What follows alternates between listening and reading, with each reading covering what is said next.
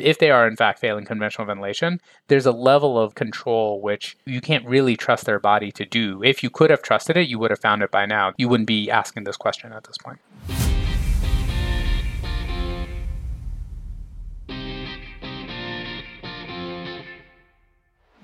Welcome back to PedsCrit. I'm Zach Hodges, a pediatric ICU fellow from UT Southwestern in Dallas.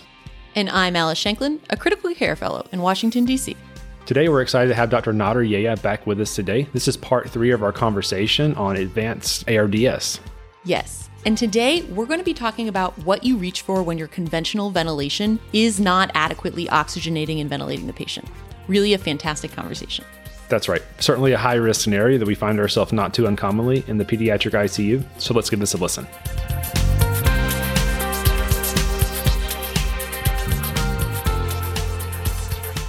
All right, so our six year old patient with polyviral and superimposed bacterial pneumonia was intubated, was initially managed on PRVC, of mechanical ventilation, had escalating peak pressures despite six per kilo tidal volume, was transitioned over to pressure control, and ultimately is having worsening respiratory failure uh, with high PaCO2s, low pHs, and, and hypoxemia on 80 to 90% oxygen. The bedside team is worried that this patient is failing conventional modes of mechanical ventilation, and we need to start thinking what we're going to do next. Absolutely. We'd love to hear your perspective of who's really the ideal patient for each of these modes. And so we've got NAVA or neurally adjusted ventilatory assist. We've got the oscillator, high frequency percussive ventilation, high frequency jet ventilation, and then APRV. And sort of a menu of options here. Absolutely. We're just going to assume that the patient's paralyzed and is either contraindicated to proning or failed proning, and your institution doesn't use nitric in ARDS. Okay, because like um, medication adjuncts are also an option here. Okay, because they tend not to require like a change in equipment, which makes people happy. So I'm going to say off the bat that like I don't believe that in our understanding of NAVA right now that it is a good salvage mode for oxygenation failure and for a lot of ARDS. I actually worry that NAVA's NAVA's appropriate place is actually more with like non-invasive synchrony in neuromuscular kids or in BPD kids or in the weaning phase. It can actually speed up weaning and like improve reconditioning. But I worry that like if you're that sick, then the mental model of trying to synchronize better is coming up into competition with the fact that this patient's body may not know what it's doing. And like you're mm-hmm. trying to synchronize with something that ARDS patients, if they're inflamed and they're acutely inflamed and they're hot, okay, and they have a bunch of dyspnea from like a bunch of misfiring J fibers and irritant fibers and things like that, like the mere fact that you're synchronizing with this tachypnea is not going to make that tachypnea better. All right, like they are not dyspneic because you have the wrong ventilator setting. They're dyspneic because they have ARDS. And I worry that NAVA and modes like that are insensitive to that problem. This is, in fact, part of the logic of paralysis. Okay. And if part of the logic of paralysis is to like actually remove their dyspnea as a contributor to unintentional ventilator induced lung injury, or if you believe in self inflicted lung injury, the negative pressure deflection, the double triggering, and those things that give you unanticipated high volumes and things like that. If you want to remove that from then, then Nava like cannot be thought of in the same mode because that's an orthogonal thought process, right? Wherein like, you know, better synchrony okay, that's offered by like diaphragm electrical activity versus like, no, their body is just wrong. Take them out. Those are opposite thoughts. And I think a lot of like ARDS management, this ends up being that. If they are in fact failing conventional ventilation, there's a level of control which you can't really trust their body to do. If you could have trusted it, you would have found it by now. You wouldn't be asking this question at this point. All of the other modes have a level of escalation that's associated with them, okay, with varying degrees of taking them out of the equation.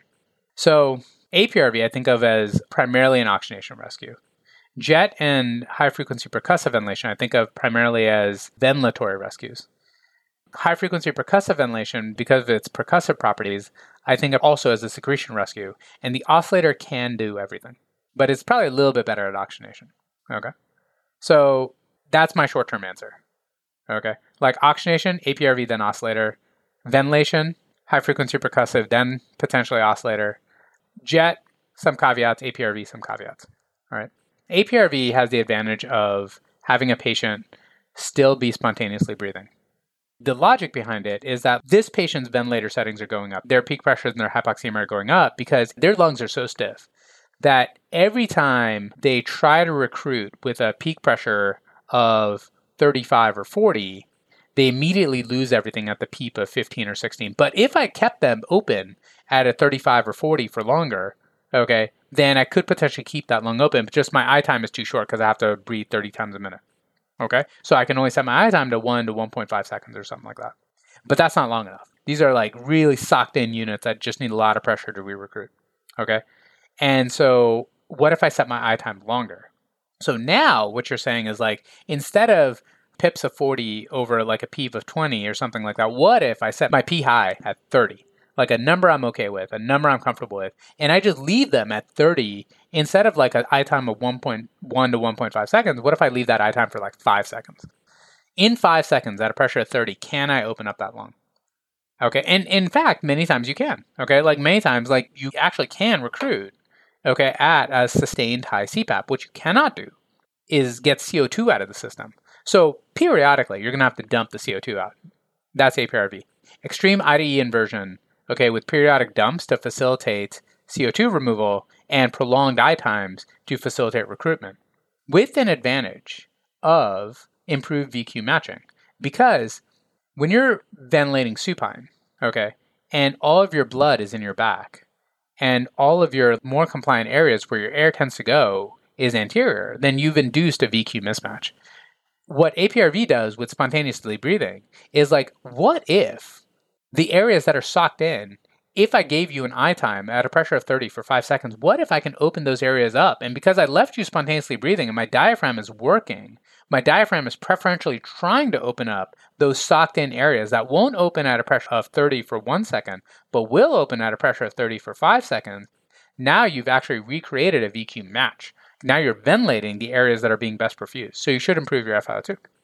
That is the logic of APRV. To do that, you need somebody you're willing to leave spontaneously ventilating, not paralyzed, and somebody who like can tolerate spontaneously breathing without losing your own marbles as a provider. Let me explain this. If we have an intubated teenager and we set the respiratory rate to 30 and they breathe 30 on APRV, then we're fine with that. If we have a bronchiolitic on BiPAP and they're breathing at a rate of 60, we're fine with that. When we intubate that bronchiolitic and their rate goes down to 30, we think that like, okay, that's what should happen when you're intubated. But when you lighten up a infant with ARDS on APRV, they will breathe at a rate of 50 or 60. That does not mean they're failing APRV it does get interpreted very often as them failing APRV because people are not used to seeing this degree of tachypnea on intubated infants. Okay, whereas we tolerate that same doubling of normal respiratory rate on intubated teenagers on APRV all the time. Okay, so look at your heart rate, look at your FiO2s. If the baby's actually full on freaking out and you can't reason with them because they're a baby, don't do it. APRV only works if you're actually syncing with it and you're comfortable on it and you're actually not dyspneic on APRV. And in fairness, babies and toddlers are very unreasonable. I have two of them, super unreasonable. All right, like you can't talk them into something they didn't talk themselves into. If they're not happy breathing on APRV, then don't do APRV. Teenagers you can oftentimes redirect and engage with in a way that make people more comfortable, but don't give me the reasons to tachypnea, please. The same twice normal respiratory rate that you tolerate on a teenager, you should be comfortable with on a toddler, okay? And just be aware that that's going to happen by design because that's how APRV is working. APRV is working with spontaneous ventilation, prolonged I times in order to improve VQ matching and recruit stacked up lung in the back, okay, with periodic dumps. And it works better by them spontaneously breathing but it only works if they're comfortably spontaneously breathing. So that's the kind of patient I think works on APRV. Some patients are so stiff that they will de-recruit on any low pressure, whether that low pressure is the APRV dump or whether that low pressure is the PEEP on conventional ventilation. If your lungs are so rock that they cannot tolerate a high and a low pressure, then you just need one sustained mean airway pressure, which is the same logic that I said about the APRV and the I time Okay, at five seconds. Now the oscillator will take that I time to infinity. Okay, because on the oscillator you set a true mean airway pressure with infinite I time. The IDE ratio that you set on the oscillator is for the oscillation. Okay, and that oscillation determines how fast the drum is beating back and forth. Okay, and inhaling, exhaling. But the sustained mean airway pressure is what drives the pendulum of like slow eventual recruitment of rock like lung behavior, that is effectively an infinite I time. So much like I said earlier, you can keep somebody on CPAP on an FiO2 and you can oxygenate fine. What you cannot do is ventilate. APRV solves that by spontaneously breathing in periodic CO2 dumps. The oscillator solves that by high frequency. In that sense, the oscillator, with its infinite I time, is the best recruitment maneuver you have. It's a sustained, prolonged, increased pressure at a pressure that you're probably comfortable with in that 30 to 35 range instead of pips of 40 to 50 right? So that's what the oscillator is for. It's a rescue for oxygenation in that sense, in that it's like a prolonged I time. You can ventilate with the oscillator, okay, because when you're recruited on the oscillator, that's to say you're like good seven, eight ribs expanded, you can somewhat disassociate the mean airway pressure FiO2 part from the power amplitude and the hertz part. But the downside of the oscillator is all that sustained mean airway pressure tends to push secretions to the periphery, so pulmonary toilet is somewhat sacrificed on the oscillator. And cardiovascularly, there's nothing quite as toxic to the right ventricle as a sustained mean airway pressure. Right ventricle is kind of like it when you have a high and a low pressure. And then finally, the sedation paralysis requirements of the oscillator tend to be higher because it's a very weird mode of ventilation. And so it's not particularly well tolerated, and the patient's typically sick enough that it ends up needing some degree of sedation and paralysis. And so for sedation paralysis, hemodynamics, and pulmonary toilet, the oscillator ends up having a few risks associated with it as well. That being said, its recruitment properties are second to none. If your lung is open upable by a machine, this is the one to do it because this is a sustained recruitment maneuver. And so none of the other ventilator modes offer that just one pressure for a long time. And if that's what your lung needs, and your lung will respond to that, then that's what the oscillator will give you. And so the patient for that is somebody who's either failed APRV or somebody who you think, based on your assessment on conventional ventilation, just has such stiff lungs that they would not tolerate any low pressure, including an APRV dump switching gears a little bit to ventilatory failure, okay, you can have machines like high frequency percussive ventilation and jet ventilation. So, jet is well described and well understood in the neonatal ICU, and it was designed essentially to have the super shortest I time, some ridiculous, like 0.2 or 0.02 milliseconds. Mm-hmm. Okay, whatever the brochure says, but it's a fixed short I time of like little bursts. And what that does is that it gives you like a very long E time. So I to E ratios in the one to six range, you know? And so the purpose of that was pulmonary interstitial emphysema and a lot of neonatal obstructive processes. You can leverage that in pediatrics as a CO2 rescue by the same logic of like adequate oxygenation but prolonged exhalation for air trapping problems a lot of people have found like some practical limitations of the jet in terms of like again needing sedation paralysis and like not doing anything for secretions and also like having a little bit of a functional weight limit. Jet has been described in older teenagers and adults but by and large a lot of people run into a limit at around 25 30 kilos. And like they have not seen it effectively ventilate quite as well as it should in a smaller kid as it does in like bigger kids. And so sometimes that ends up being a problem with the jet. The jet also doesn't do anything for the actual thing causing the obstruction and so there's a final concern that if your obstruction is being caused by like secretions from bronchiolitis, which is very common, then like the jet isn't doing anything for that and you're still like having to suction, break the seal and things like that to like actually get at the underlying problem. So in some institutions, things that people would have used the jet for or even ECMO for, they've substituted high frequency percussive ventilation. So high frequency percussive ventilation puts a percussor, a high frequency percussor, essentially in line with bilevel ventilation.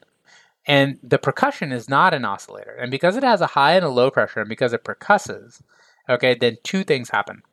One, the percussion is effectively internal chest PT that breaks up secretions. Mm-hmm. And two, the high frequency nature of the gas delivery actually leverages the CO2 removal that the oscillator uses for high frequency ventilation. And so you can actually remove CO2 with the high frequency percussion component of the high frequency percussive ventilation.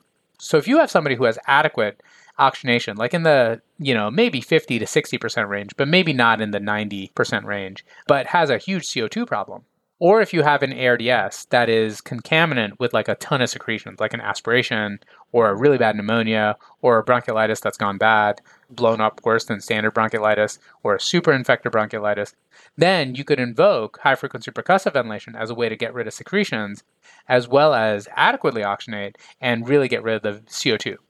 Okay, so in that sense, the high frequency percussive ventilation candidate is somebody who has hypercarbia okay, and especially if they have a concurrent secretion burden.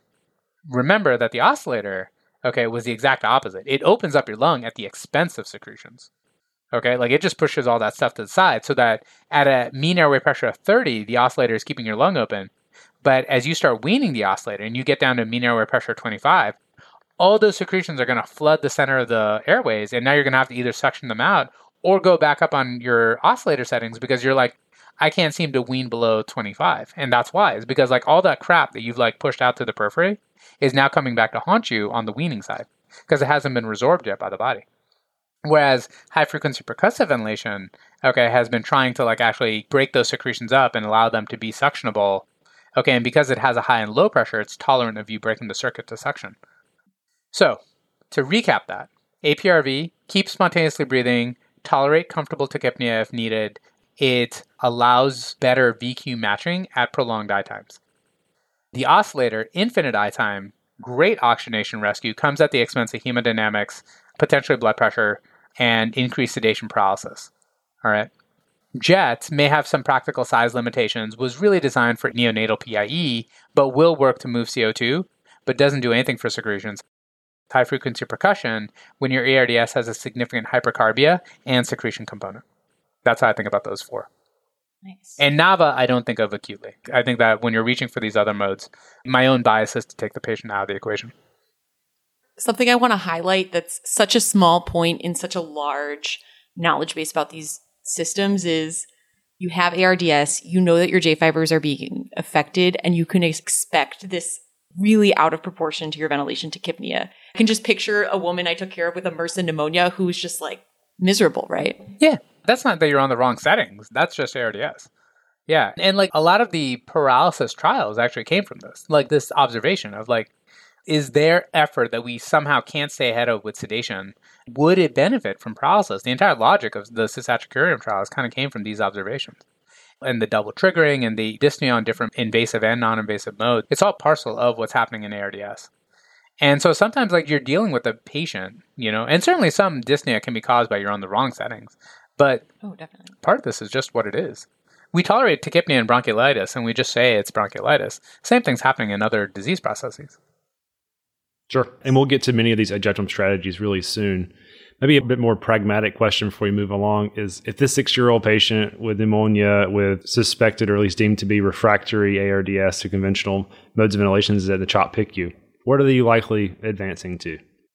That six year old would likely advance to the oscillator with an attempt to re recruit with infinite I time, with a call out to our ECMO specialists if the patient was an ECMO candidate, that there's somebody going on to the oscillator. And if this patient fails the oscillator, that they should be aware that there could be an ECMO cannulation for VV ECMO for ARDS.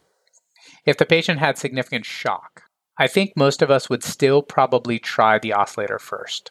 We would just be willing to go up and tolerate some of the hemodynamic instability with the oscillator and add another pressor if we thought this patient with pneumonia had a significant secretion burden, I suspect that the way you're painting this picture of primarily a hypoxemia, we would probably skip the high frequency percussive ventilator, go straight to the oscillator, and then on the back end, if we were able to wean from ECMO or the oscillator, we would then down transition them to VDR to get rid of those secretions that we ignored earlier. But in the acute term, if you're describing primarily a hypoxemic respiratory failure, for refractory ARDS, we would probably go to the oscillator and then ECMO. Yeah, that's interesting to hear. I mean, very similar, probably what we would do at our institution. Alice, would you say your program would do something much different than that? Nitric proning APRV before he was paralyzed.